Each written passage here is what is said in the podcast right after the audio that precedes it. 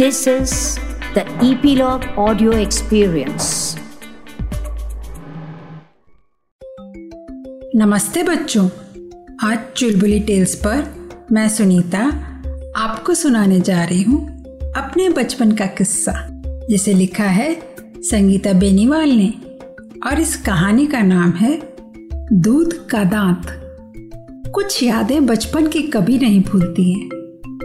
जब कभी उसी प्रकार की सिचुएशंस देखने को मिलती है तो हमारी यादें बिना बुलाए मेहमान की तरह आ टपकती है।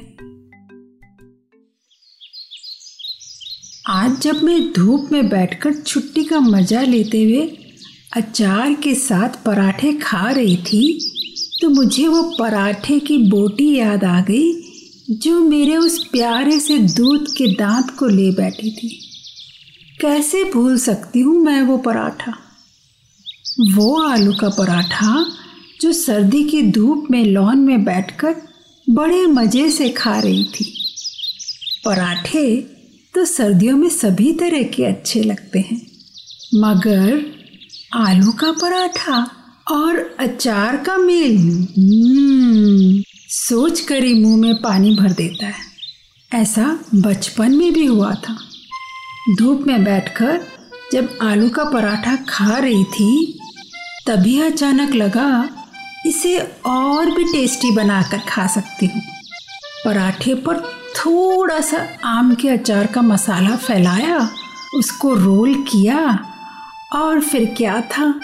लगी घूम घूम कर खाने। माँ हमेशा टोकती थी। एक जगह बैठ कर खाया करो और मैं माँ की ये बात अक्सर सुनकर अनसुना कर देती थी। मैं जानती थी, इस प्रकार खाने में माँ कोई ज़्यादा अनुशासन या नियम नहीं लगाती थी। क्योंकि मैंने एक बार दादी को ये कहते हुए सुन लिया था, अरे खाने दे इसे खेल खेल में जल्दी खा लेती है। हाँ बाकी सभी जगह नियम, कानून डिसिप्लिन सब पालन अच्छे से करवाती थी दादी।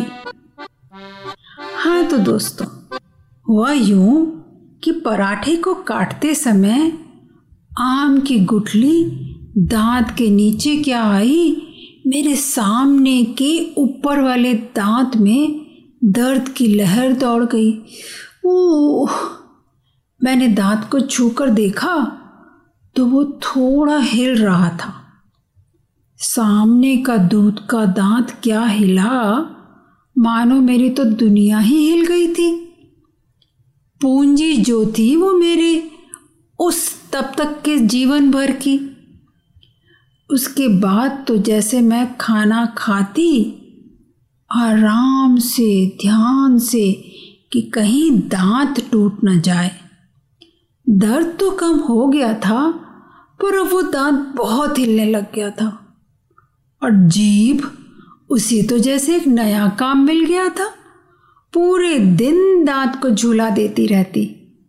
इतना बचा कर रखने के बावजूद एक दिन केला खाते खाते केले के टुकड़े में कुछ फंस गया। और मैं हैरान, केले में तो बीज ही नहीं होता, मगर दाढ़ के बीच में से कुछ तो है। और निकाल कर देखा, मेरा दांत हिलने के बाद इतना अधिक संभाल कर रखने के बावजूद भी आखिरकार उसने मेरा साथ छोड़ ही दिया। कुछ दिन बाद मेरा बर्थडे था। हैप्पी बर्थडे की मोमबत्ती बुझाने में जो भारी संघर्ष हुआ, सबने मेरा इतना मज़ाक उड़ाया मुझे आज भी याद है। मैं फूक रही थी हवा उस मोमबत्ती की लौ पर और वो टूटे दांत की खिड़की से हवा कहीं और ही जा रही थी। हर बार मोमबत्ती बुझाने में मैं असफल हुई और सारी सहेलियों के बीच मैं हँसी का हिस्सा बन गई। दोस्तों, एक दुख आप लोगों से शेयर कर रही हूँ मैं। जब दांत टूटे तो हैप्पी बर्थडे नहीं आना चाहिए। जीप तो सबसे ज़्यादा मज़े लेती है ऐसी स्थिति में। मेरी जीप तब मेरे बिल्कुल भी काबू में न रही। जब देखो झाँक जाती थी मेरे मुखमंडल के उस झरोके के बाहर, और मुझे पता भी नहीं लगता था। और तो और उस सर्दी के मौसम में मैं गन्ना भी चूस नहीं पाई। देखो ना, एक दांत ने कितनी मुसीबत कर दी थी। जब तक नया दांत नहीं आया, बहुत सारी परेशानियाँ तो रही, मगर मैंने अपनी एक गलत आदत सुधार ली थी। कौन सी पता है ना? उस दिन के बाद मैंने खाना हमेशा अपने हाथों को साफ़ धोकर और आराम से बैठकर और ध्यान से खाया। क्या आपके दांत भी कभी हिलने वाले हैं या हिल रहे हैं? संभल कर खिड़की तो बनने वाली है। और फिर क्या हुआ? मुझे बताना अपना किस्सा। तो ये थी हमारी आज की कहानी। और हम जल्दी ही एक और नई कहानी आपको सुनाने आएँगे। तो हमारे साथ जुड़ते रहने की और नई कहानियाँ सुनते रहने की सूचना आपको मिलती रहेगी ईपीलॉग मीडिया वेबसाइट पर। या आपके फेवरेट पॉडकास्ट स्ट्रीमिंग ऐप जैसे कि जियो सावन एप्पल पॉडकास्ट और स्पॉटिफाई पर।